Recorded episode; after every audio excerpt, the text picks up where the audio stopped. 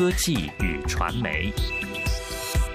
各位听众，美国新视野号探测器于美国东部时间十四号七点四十九分，北京时间十九点四十九分，近距离飞过了冥王星，成为首个探测这颗遥远矮行星的人类探测器。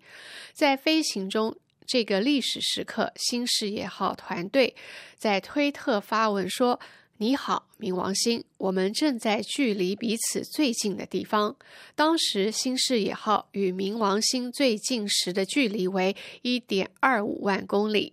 这趟太空冒险纯属不易。新视野号在二零零六年一月升空，经过九年多长途跋涉，才同冥王星会面，并传回第一批人类史上最清晰的冥王星照片，完成了人类对太阳系九大行星的探访。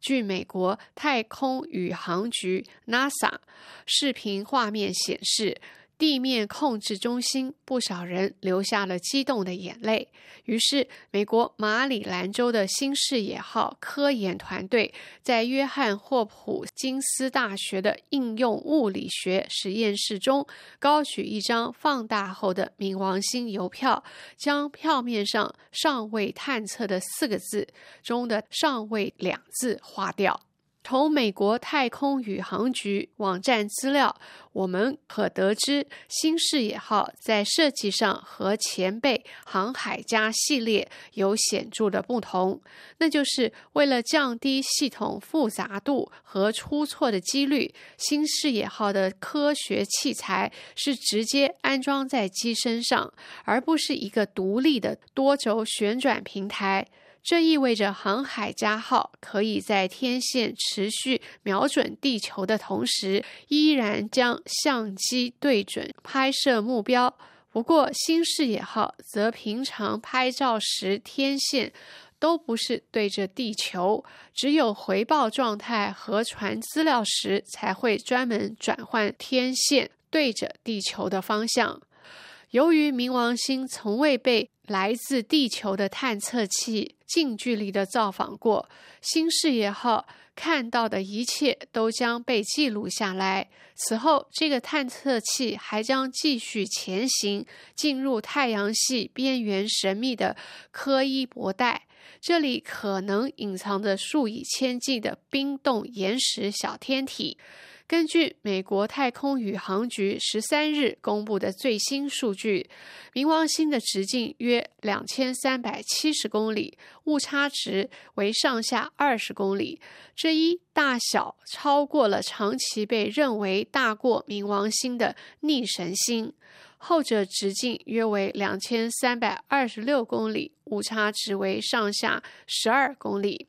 冥王星于一九三零年首次进入人类的视野，并被认定为太阳系第九大行星。但国际天文学联合会在二零零六年对大行星重新定义，冥王星惨遭降级为矮行星。冥王星的体积很小，且与地球相距遥远，人们对它所知甚少。